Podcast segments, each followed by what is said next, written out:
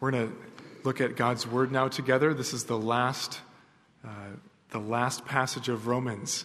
And so we're going to stand together and let me read this out for you. Romans 16, verses 17 through 27. We'll turn there together. Romans 16, verses 17 through 27. I appeal to you, brothers, to watch out for those who cause divisions and create obstacles contrary to the doctrine that you have been taught. Avoid them, for such persons do not serve our Lord Christ, but their own appetites, and by smooth talk and flattery they deceive the hearts of the naive. For your obedience is known to all, so that I rejoice over you. But I want you to be wise as to what is good and innocent as to what is evil. The God of peace will soon crush Satan under your feet. The grace of our Lord Jesus Christ be with you. Timothy, my fellow worker, greets you. So do Lucius and Jason and Sosipater, my kinsmen. I, Tertius, who wrote this letter, greet you in the Lord. Gaius, who is host to me, and to the whole church, greets you. Erastus, the city treasurer, and our brother Quartus greet you. Now to him who is able to strengthen you according to my gospel and the preaching of Jesus Christ, according to the revelation of the mystery that was kept secret for long ages, but has now been disclosed and through the prophetic writings has been made known to all nations, according to the command of the eternal God, to bring about the obedience of faith to the only wise God, be glory forevermore through Jesus Christ. Amen. Let's take our seats.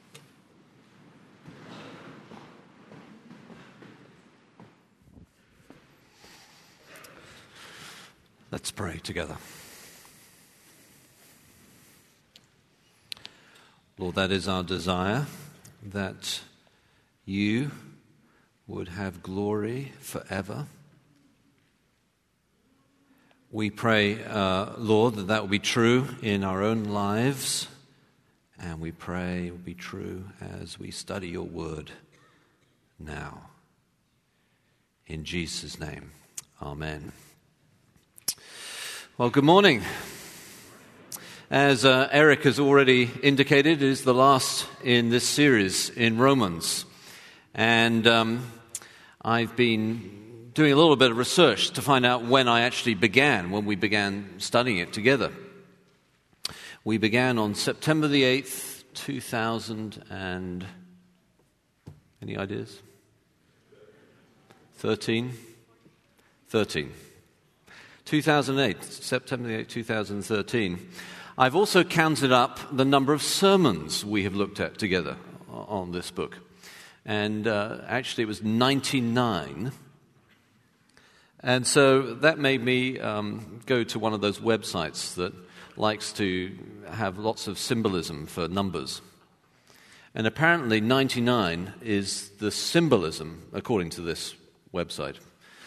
It's the symbolism for the Shekinah glory. So that's good, isn't it? Must be very meaningful. I did think I'd actually done 98, and so I thought I'd look up what 98 meant according to this website. And according to the website, 98 meant blind religious leaders. So it was close.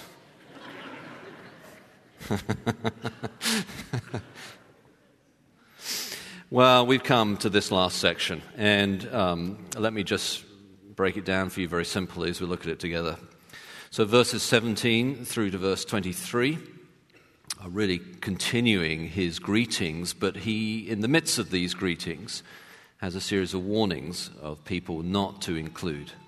So he includes all sorts of people. He has these greetings that are meant to be an example that they are to emulate and in their own fellowship. And then he has a series of warnings for people to watch out for. And then he circles back to greetings again. And then from verse 25 to 27 is this famous benediction at the end of Romans. Uh, the alert among you will notice there is no verse 24, at least um, not in most modern translations. And um, there's a textual issue uh, around that. If you want to think a little bit more about textual matters, um, there's a, um, a little paper I wrote on that that you can pick up at the back of the church or is online the historical reliability of the New Testament, or follow up with people like F.F. Bruce and K.A. Kitchen, uh, K.A. Kitchen for the Old Testament.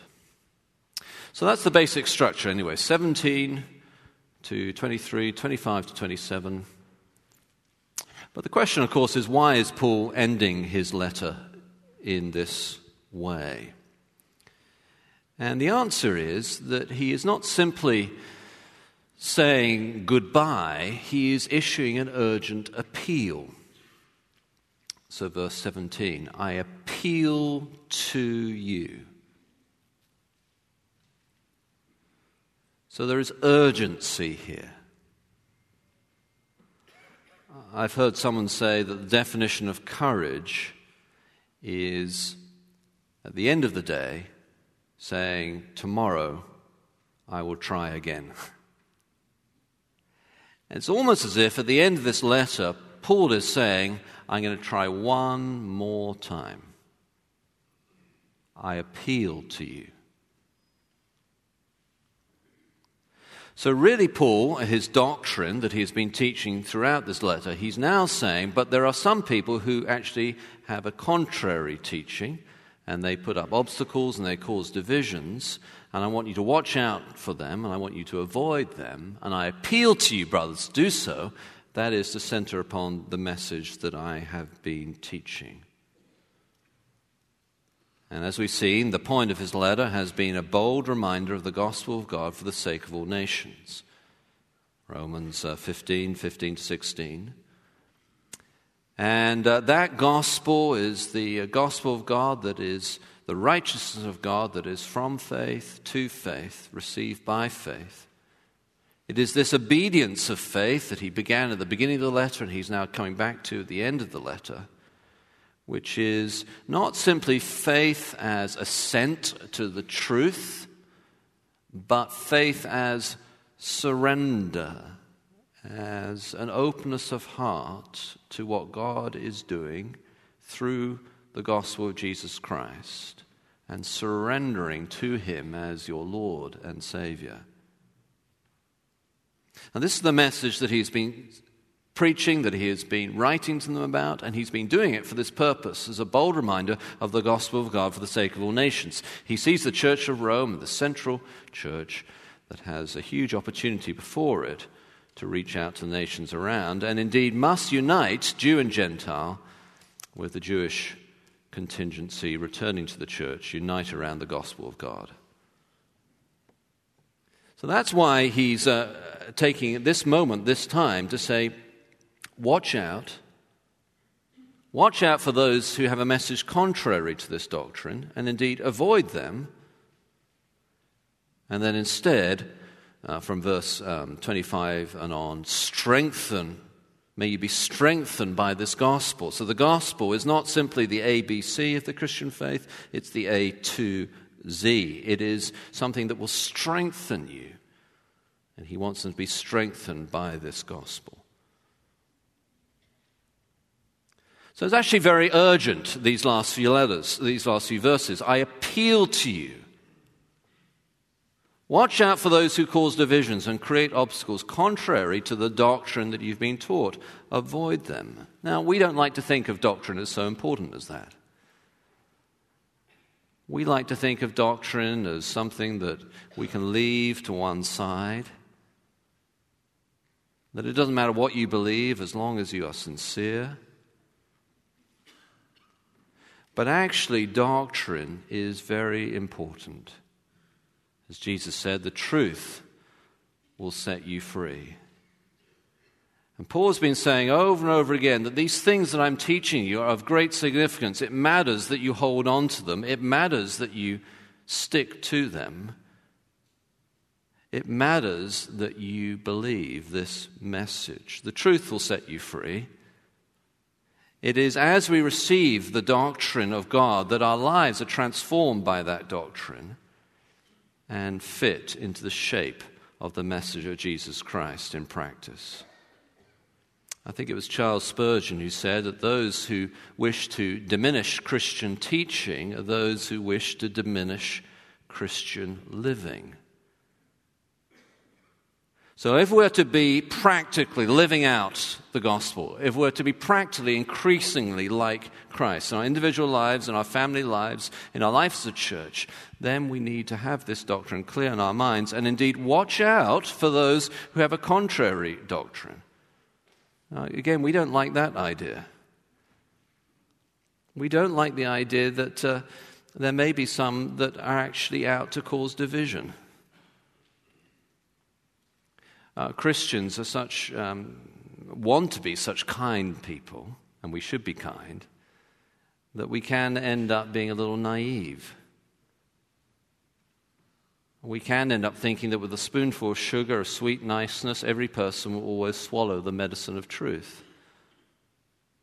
Paul says, Watch out for those who cause divisions and have a message contrary to the doctrine that you've been taught. Keep your eyes open, says Paul. Don't be naive.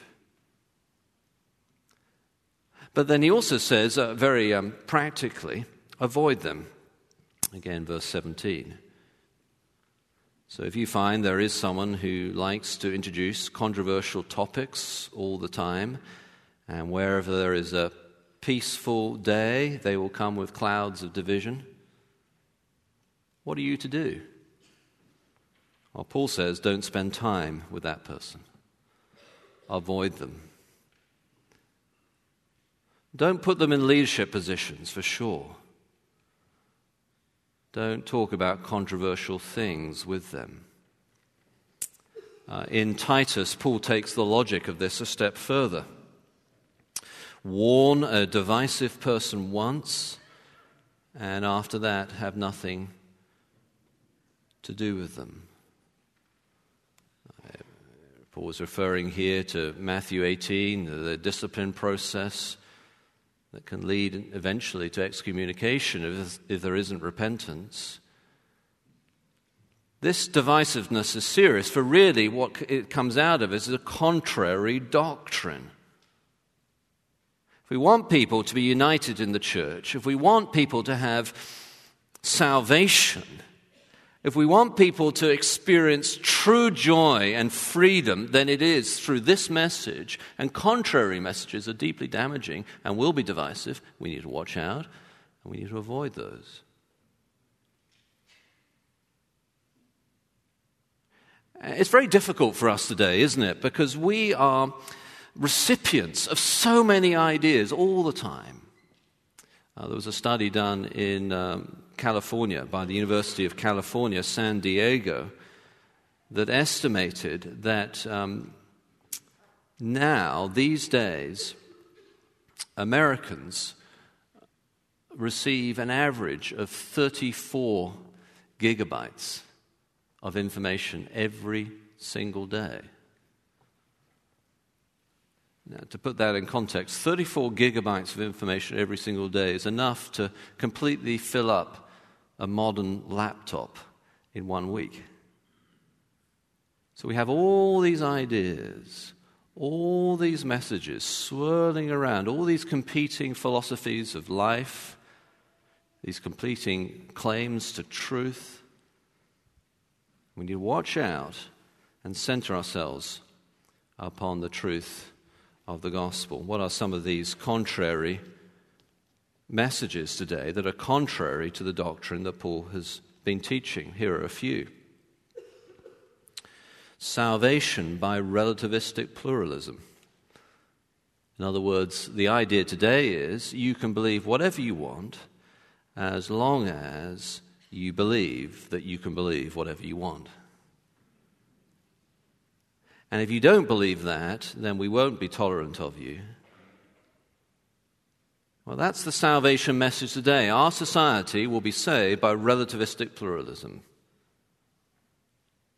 It's a very prominent idea. It's contrary to the doctrine that Paul was teaching. Another very common idea today is salvation by politics. If we just get the right person in power, if we just get the right person in office, then that will be our salvation. And indeed, we'll spend millions and millions and millions of dollars to make that happen. But our Savior and our salvation is not by politics. That is a, a contrary message, the message that, that Paul is teaching, and indeed that Jesus taught. He alone is our Savior. And of course, serving, um, good people serving in politics or in any other area is wonderful, but it is not our salvation. Very common idea is salvation by intellectual assent to the truth. I'm a Christian because I believe certain doctrines. I believe them, I accept them, I think that Jesus is who he claimed to be, and therefore I am saved. But Paul has been saying all along there is this obedience of faith, which is surrender.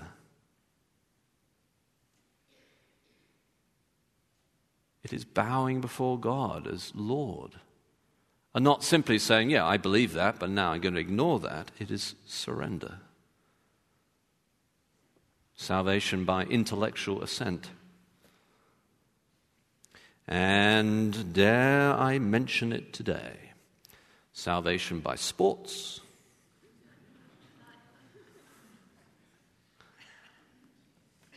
Now, I like sports as much as the next person.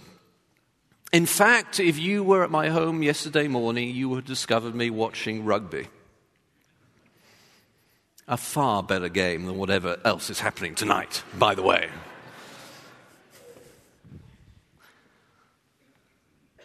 So I'm not, you know, I, I like playing sports, I like watching sports.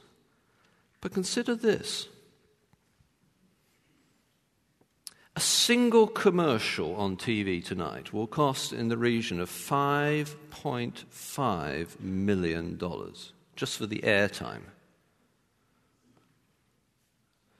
A ticket to go and see tonight's event, whatever it may be,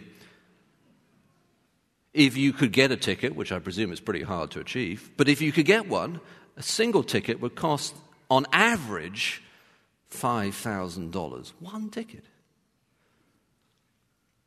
Surveys have uh, established, as far as these things can be established, that around 30% of Americans watch five to 10 hours of football every week.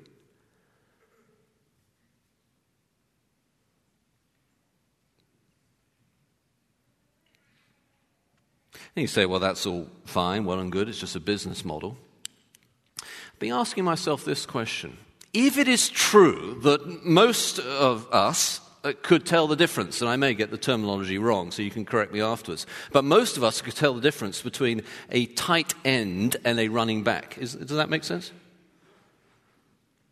And some could have very detailed distinctions and hugely complicated statistics of who had won what when and what the yardage was and all, all that stuff.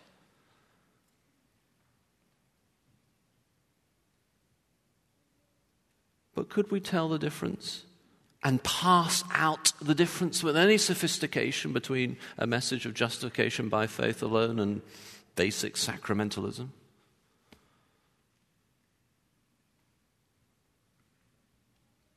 What is our salvation? In fact, psychologists have been thinking about this. One psychologist has made the claim that in contemporary America, sports are taking the place of religion. In a paper written in 2001, this psychologist said that the similarities between sport and organized religion are um, shown by the sort of terminology that is used about both. For instance, faith. I'm a true believer that this team will win. Faith. Ritual. You go out to the ball game and everyone knows the songs. Ritual.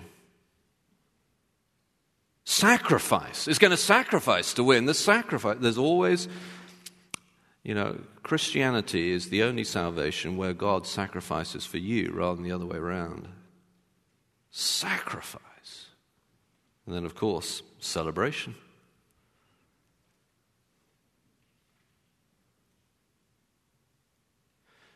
But I suspect most egregious of all false doctrines in our contemporary culture today would be the message of salvation by career. If you get to the top, then you've really made it. That will be your salvation. You get to the top and you look down, you find there's a yawning chasm beneath your feet.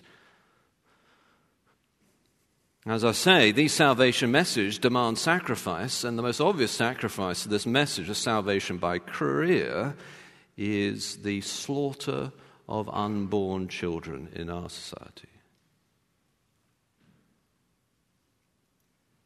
Now, most of these things are things that are outside the church, that they impact us and infiltrate us in various ways because of all this 34 gigabytes of information we're taking on board every single day. But there are things that are more minutiae uh, more like minutiae in, contemporary, in, in church life, and we don't need to recite all the different things that Christians disagree about. We just need to remember that it is Christ and this gospel, not in a minimalist sense, but in this Romans magisterial sense, majestic sense, that is our central point.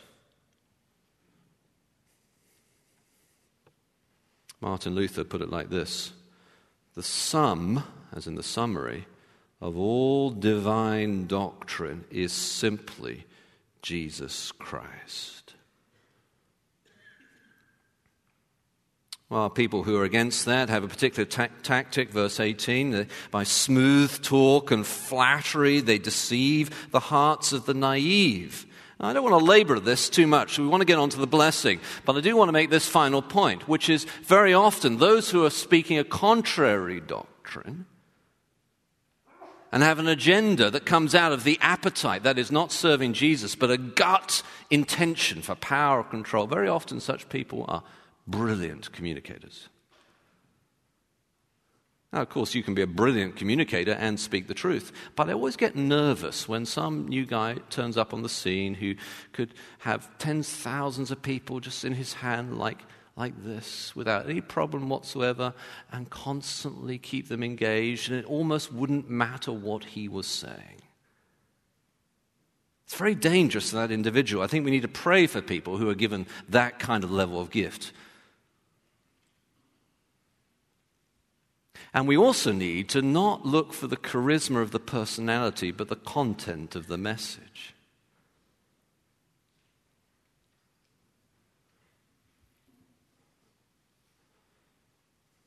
I was once um, told by some dear lady after I preached that she came up to me at the end and she thanked me for the sermon. She said, With your accent, I could listen to you read the phone book.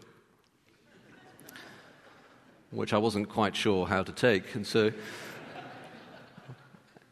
so the next Sunday morning, I got out the phone book and said, Well, let's test this proposition, and began to read it. Mercifully, it wasn't the same.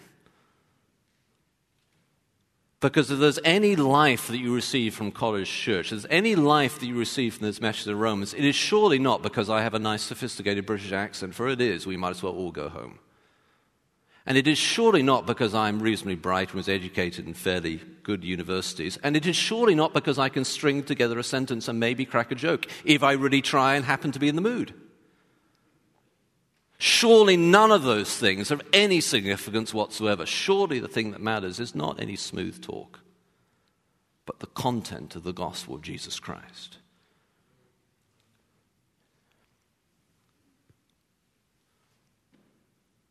Well, then he encourages the Christians the God of peace will soon crush Satan under your feet. Verse 20. We don't like to talk about Satan either, do we? But he is real. But spiritual victory comes about through God's power, and the peace of God comes from the spiritual victory that is won at the cross. And its implications and its applications are gradually worked out in the Christian community and gradually worked out in individual Christians' lives as the gospel takes deeper and deeper root in a church and in an individual. And then, as I say in verses 21 to 23, he brings in some other greetings, as it were, to say, Look, I, have been holding up this example of a community for your emulation as, of greeting and my dear friends and my beloved in the first part of chapter 16 that we looked at last week. But I want to warn you, not everyone's like this. And then he steps back and says, But again, let's, let's hold up, for example, this loving fellowship that I have around me, and I want to have, I want you to have around you as well. And you can look at these names afterwards. One, perhaps worth underlining, is Erastus the city's director of public works. Probably we have good evidence from archaeological remains of this individual who was a senior official and a Christian believer. And now we come to the doxology. Now, to him who is able to establish you by my gospel and the proclamation of Jesus Christ, according to the revelation of the mystery for long ages past, but now revealed and made known through the prophetic writings. Probably the prophetic writings there is the part for the whole. There are different opinions on this, that's what I think. In other words, he's referring to all scriptures. Uh, synecdoche, that's the, that's the term for this style of rhetoric. He means scriptures, uh, like saying to someone, You've got a great pair of wheels, meaning you've got a nice car. Prophetic writings, all scriptures by the command of the eternal God, so that all nations might believe and obey him, or for the obedience of faith, the surrender to the only wise God, be glory forever through Jesus Christ. Now, I ask myself at the end of this section what it is that we have learned. And here are some things that we have learnt uh, through our series in uh, Paul's letter to Romans. I think the first one is it has seemed to me as I've gone through it over and over again over the years that it is clear that the doctrine of the Reformation is biblical. I don't mean everything the reformers did was perfect, although I don't disagree with them about anything. I do. But the basic rediscovery of the gospel is a biblical rediscovery. I think that's important to affirm this year, of any year, which is the 500th anniversary of the Reformation. We've got this big event coming up, March the 17th. We've got these great preachers coming in and the Gettys coming in, and we want all of you to be there, March the 17th. And we're doing that for a number of reasons. One of them is to get together people like Brian Loritts and Phil Ryken and Ajith Fernando, these world class communicators, to say that the biblical gospel is in accord with that Reformation. And the Reformation is not over. I think we can also say that, broadly speaking, the Reformers got their interpretation of Romans correct. And I don't mean that every part of it is absolutely um, unable to be tweaked in various ways. I've done my own tweaking as I've gone through it. But I still love to read Luther's preface to the letter to the Romans he said this This letter is truly the most important piece in the New Testament. It is purest gospel. It is purest gospel. It is well worth a Christian's time not only to memorize it word for word. I love how he puts that. It's well worth our time not only to memorize it word for word not only to memorize it word for word, but also to occupy himself with it daily as though it were daily bread of the soul. The more one deals with it, the more precious it becomes and the better it tastes. I think we've learnt this that the way for a community to find unity is only through Christ. So, on our fractured, fragmented, divided world, it is only as Christ is exalted that Jew and Gentile, all nations, all races, all colors, people from all nations can possibly be one in the body of Christ. I think we've learned that. I think we've learned that uh, human boasting is excluded. There is no one righteous, not even one, for all have sinned and fallen short of the glory of God. And what that means is whether we're um, fallen short by sexual morality or by disobedience to our parents, or whether we've fallen short by judgmentalism and criticism and Pharisaic pride, either way, there's no boasting. And then we've learnt, Romans 5, but actually there is boasting. We rejoice in the hope of the glory of God. We are now established forever in a realm of grace and glory. There is joy. And can it be that I, I should be here? Could this be?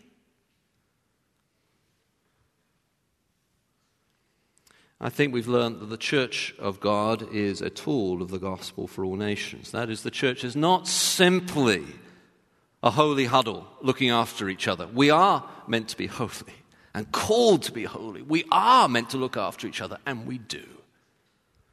But we're gathered together for a great purpose for the wise plan of God.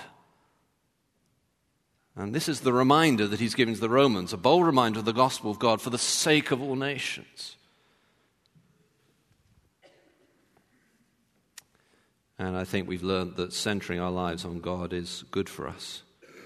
That God is no spoil sport, He wants what is best.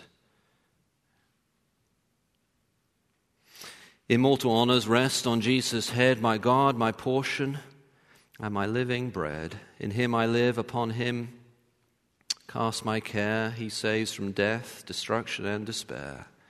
He is my refuge in each deep distress, the Lord my strength and glorious righteousness, as one Gadsby put it.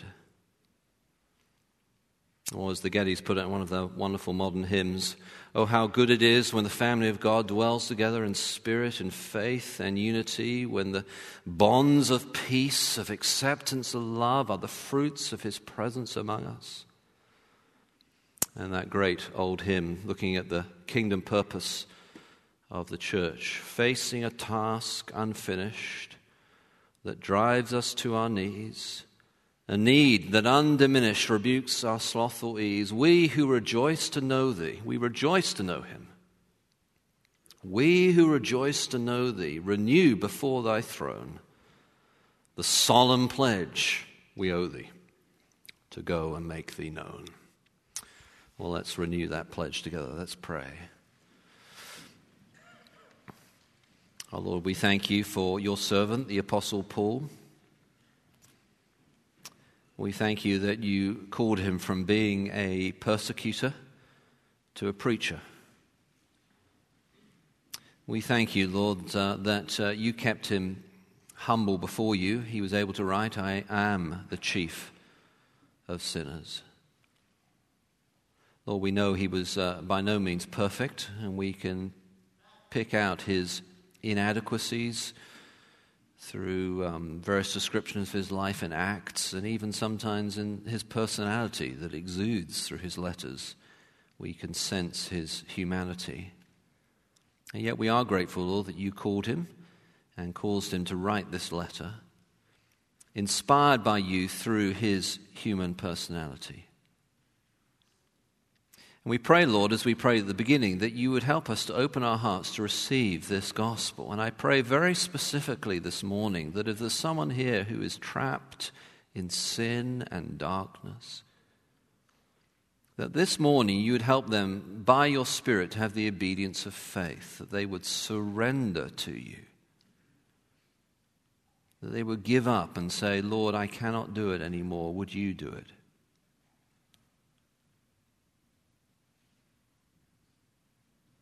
And Lord, I pray for us as a church. I thank you for College Church. Thank you that we, by your grace, do center upon your gospel. We do worship you. We do have this doctrine. We thank you for that. And we pray, Lord, that you would help us to continue to prize you and praise you and to take that message out to others as well. We pray these things in Jesus' name. Amen.